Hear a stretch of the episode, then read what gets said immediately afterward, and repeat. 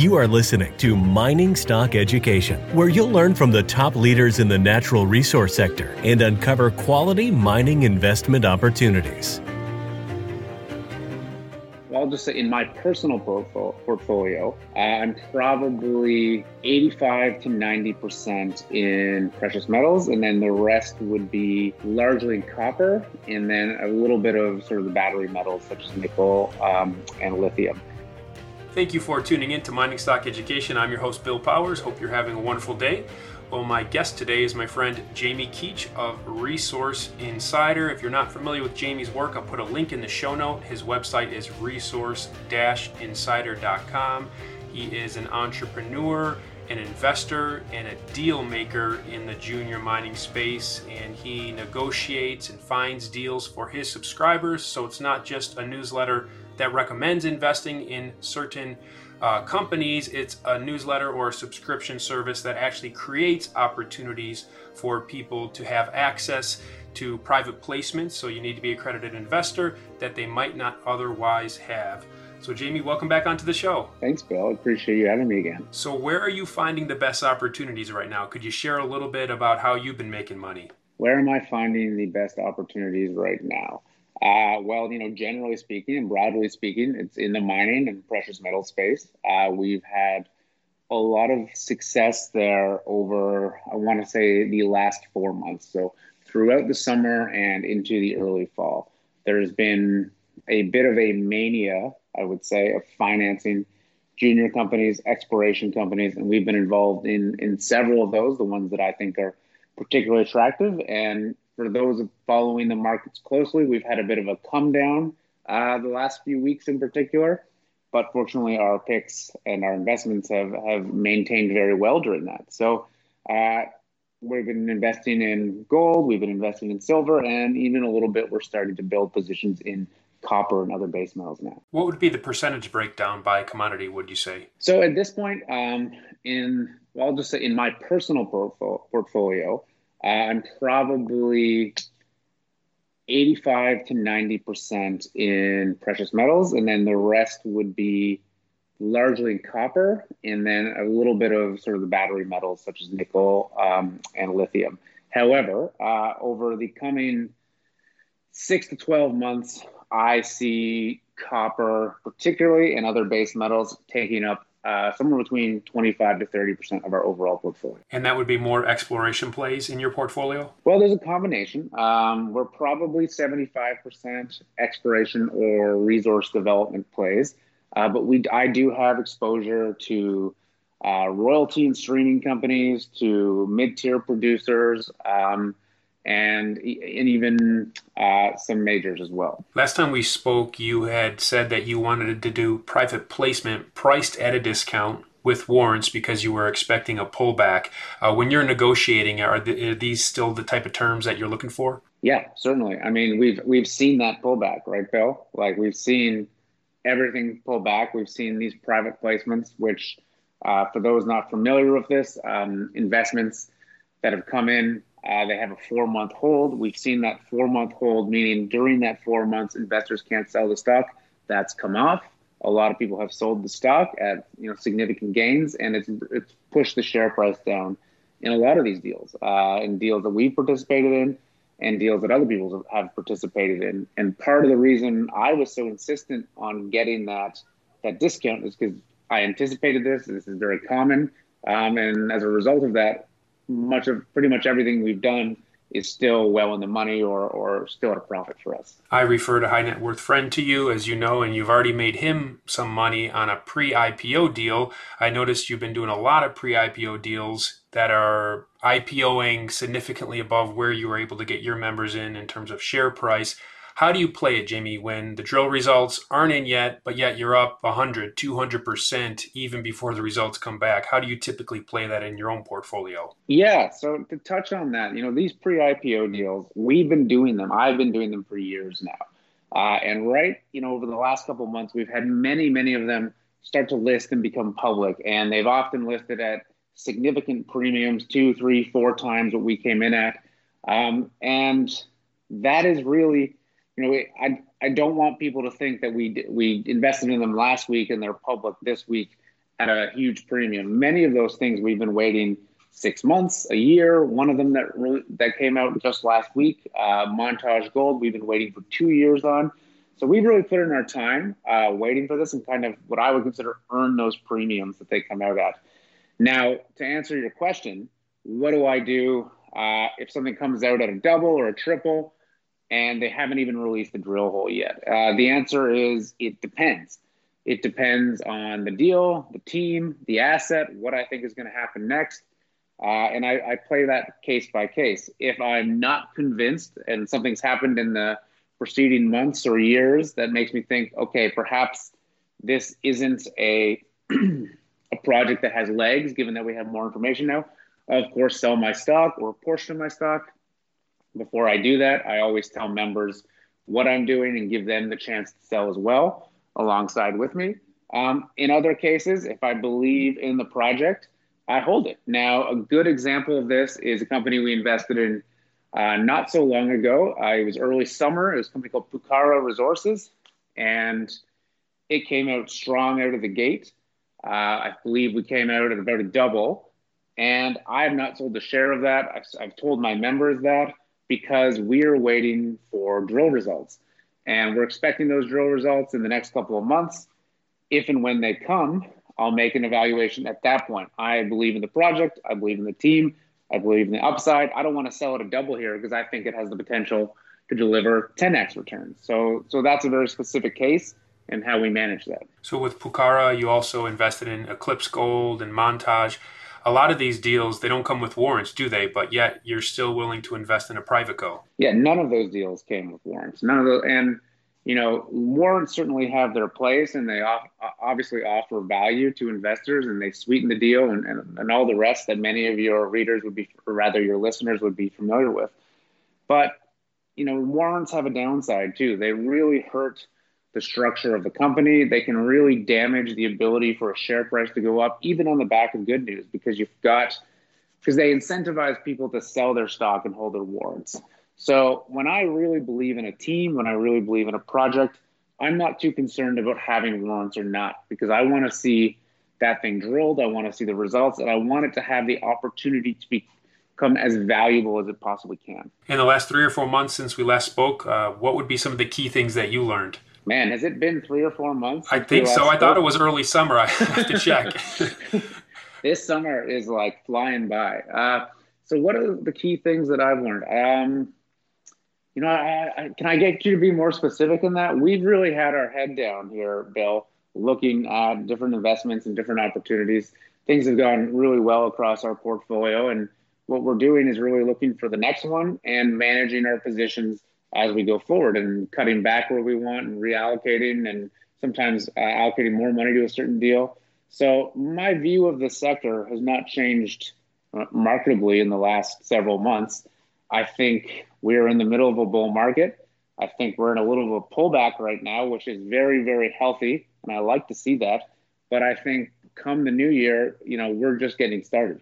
Osino Resources is a Ross Beatty backed gold exploration company in mining friendly Namibia. Osino's district scale land package is situated near two producing gold mines, one of which Osino's management team previously developed and sold to B2 Gold. Osino's founders and management are experienced mining professionals who have already successfully developed and sold two companies in the past seven years. Osino has a tight share structure, and with its current treasury, it can self fund the advancement of its gold discovery into at least 2022. This is an exploration company with drills turning that you'll definitely want to pay attention to. Osino trades in New York under the ticker OSIIF and in Toronto under the ticker OSI. To learn more, go to osinoresources.com. That's osinoresources.com. One of the key things of Resource Insider is access. You're bringing your members access to deals, and that comes through relationships and through people. So, for some of the retail investors that are listening to us that are not yet accredited, how can they get access to some of these relationships now that we're in a, a virtual world where AME Roundup and PDAC are already canceled for next year? You know, I come at this, um, I'd say, very differently than the typical newsletter writer per se. We're not a stock picking service. I, you know, I spent my whole career working for mining companies, working in corporate development, looking at acquiring assets and doing deals internally. So I've really taken that um, professional approach, and that's just how I invest as well. I'm very comfortable with private companies. I'm very comfortable uh, with private placements. So, in that t- style of investing, um, access to opportunity is the most important thing, and it's it's really one who you know, and two the ability to independently evaluate information. When you're buying stock on the market, it's a very very different thing. You get a tremendous amount of public information and access is less important because you're able to just purchase that stock you know in your trading account the same as anyone else. So the ability to get ahead as a stock picker as an investor on public markets versus what i do uh, requires a different skill set. And that's the ability to i would say interpret information at a level that is better than your competitors or peers and that is a very very challenging thing to do in the junior mining space for the for an average retail investor. I mean, there's two reasons for that. The first is the information tends to be highly technical. I'm a mining engineer, and I can tell you a lot of the time when I'm looking particularly geological data, I am not equipped to evaluate that myself, and I need to tap professional geologists who are specialized in that style of deposit so that I can fully understand that before I choose to invest. And that's a resource that the average investor doesn't have, uh, unfortunately. And now the second part of this, the second thing is opacity of information. So by its very nature, uh, mining and then particularly junior mining exploration is a very opaque industry. There is uh, there is a limited amount of information available, even to the people that are running these companies. They're exploration stage companies, they're venture stage companies, which means a lot of guessing and hypothesizing is going into these these deals. So when a geologist goes out and they drill a drill hole, you know, they can certainly anticipate what they're going to find, but they don't know what they're going to find. So if you don't have access to information and if you don't have um, the ability to interpret the information you have in a very competitive way, I would say the average investor at home is at a ma- major disadvantage. Now, there's ways to combat that, uh, and I'd say there's two two ways to combat that. One is you hire someone, uh, one newsletter writer, uh, a competent broker. If you have the means, you can employ geologists, that sort of thing, to go out and help you interpret this sort of information, and you rely on professionals and their best judgment.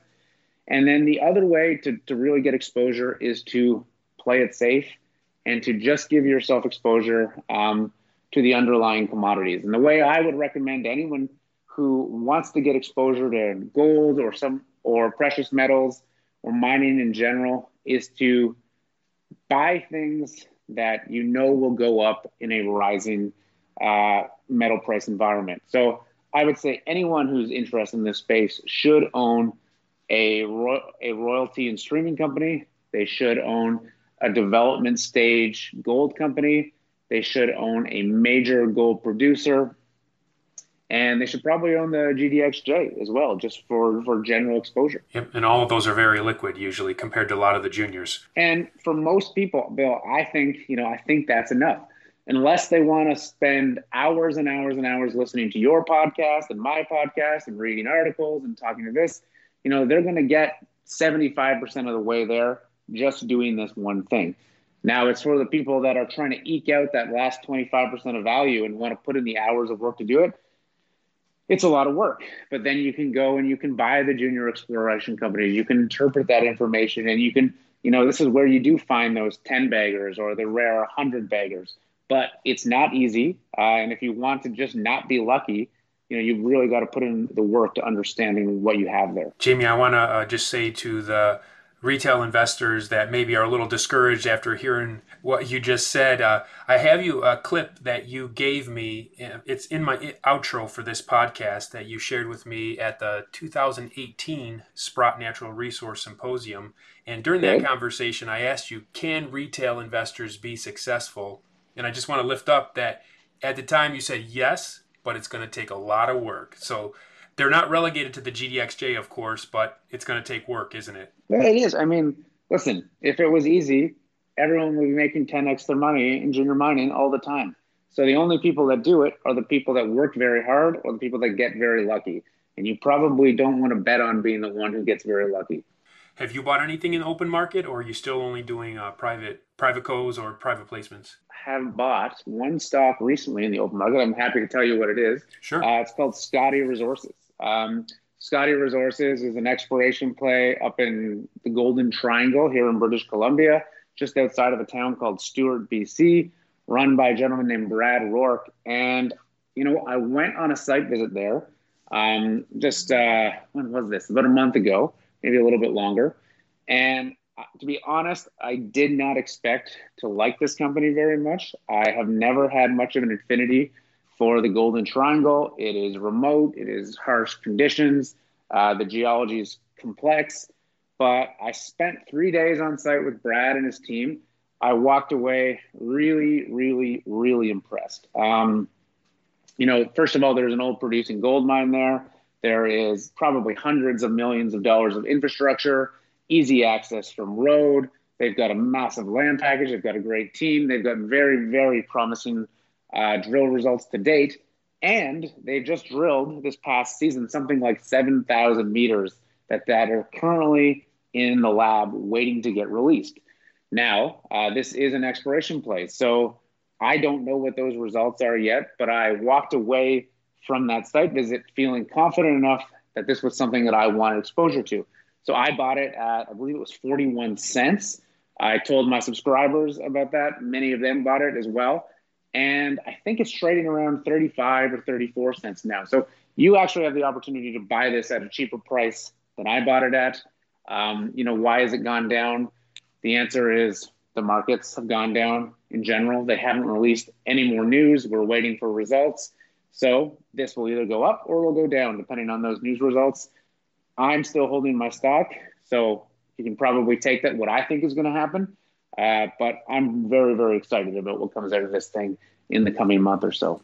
Jamie, after the crash in March of this year, there was a lot of debating about are we going to see inflation, deflation, stagflation? And I noticed a, a few of those discussions starting to emerge again uh, as people debate whether gold and the gold stocks are going to go down after the election. Is there going to be chaos? All of these type of ideas. Do you have any thoughts you could share regarding this debate? Yeah. Um, I mean, I think this is an anecdotal uh, example, but I mean, I'm starting to notice inflation right now in my home. So there's a there's a sushi restaurant near my house that I go to once a week, and already the prices on there are about 15% higher than they were pre-COVID. And I'm starting to see things in the grocery store, which are more expensive than they were several months ago. So we're starting to see inflation creep into the price of food, at least here in Vancouver, is what I've noticed. Now, a lot of people think we haven't seen things inflate over the last decade. We've been in a deflationary environment, and that is partially true. Uh, that's true for things like food. That's true for things like consumer goods. That's true for anything that can be um, exported and created and built overseas or imported from overseas. Um, but it is not true for the things that we have to produce in places like the United States or Canada. You know, we've seen housing prices skyrocket. And, you know, in Vancouver, for example, it costs about a million dollars to buy a one or a two bedroom apartment and that's gone up. You know, it's more than doubled over the last ten years. We've seen in the U.S. things like healthcare, childcare increase markedly, and these are all these things that are not easily exported overseas, and we don't get the discount of cheap labor and, and all the things that come along with that. So we've been seeing inflation in non-exportable goods.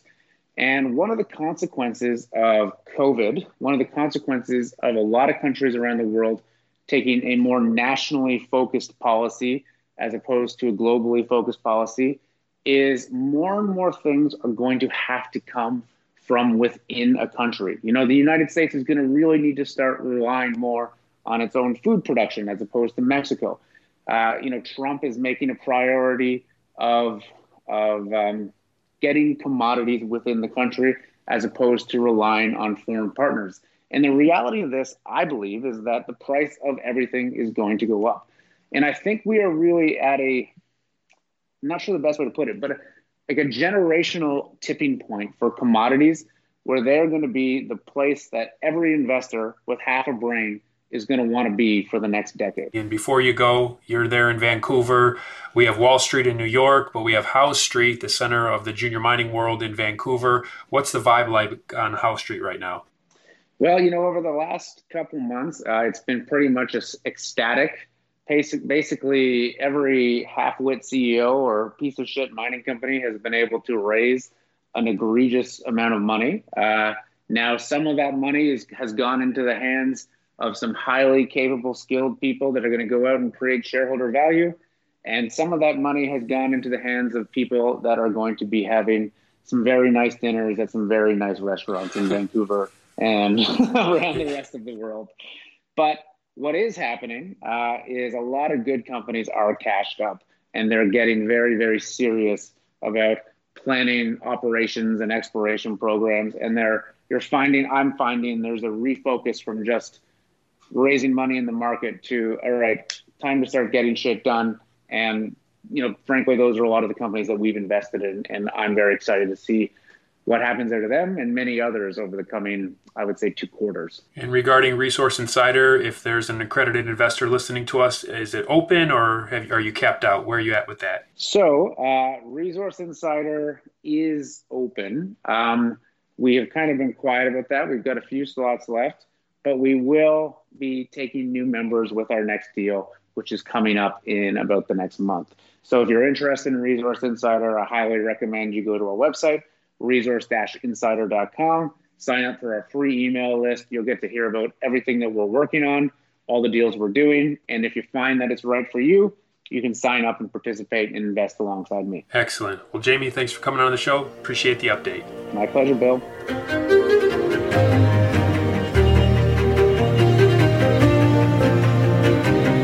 Thank you for listening to Mining Stock Education. Please subscribe and share this show with like minded investors. Connect with us at miningstockeducation.com and sign up for our email list to stay in touch. Much success to you as you learn about, invest in, and profit from mining stocks. The mining business is one that generates gigantic wealth. You know, a good drill hole that converts might cost fifty or hundred thousand dollars, and it might discover something worth a couple billion. There is no sector that I know of that has offered up as many predictable circumstances uh, where there was the possibility, certainly not the certainty, but the possibility of 10 for 1 returns, as there is in small cap and micro cap mining stocks concomitant with that, if you don't do the work, or even if you do do the work and don't discipline yourself on the sell side, there are very few places in the world where you can lose as much money as quickly as in mining stocks, too. I just started to study up on mining stocks and I just became fascinated because this is such a tiny sector and it's so volatile that either you could really you could do really really well or you could pretty much get blown out of the water really quickly the mining sector is a very risky sector. It can take your money very, very quickly. Don't fall in love with stocks. Don't be overly confident and just do your work as best you can. Do your very best, but don't fall in love and don't get too overly confident because um, that's a recipe for disaster. I have met, you know, professional retail investors that have made a tremendous amount of money on the junior mining space. Some of them aren't accredited, and they just they spend their days researching, talking to people, being on the phone, being pouring through financial documents. But it requires commitment.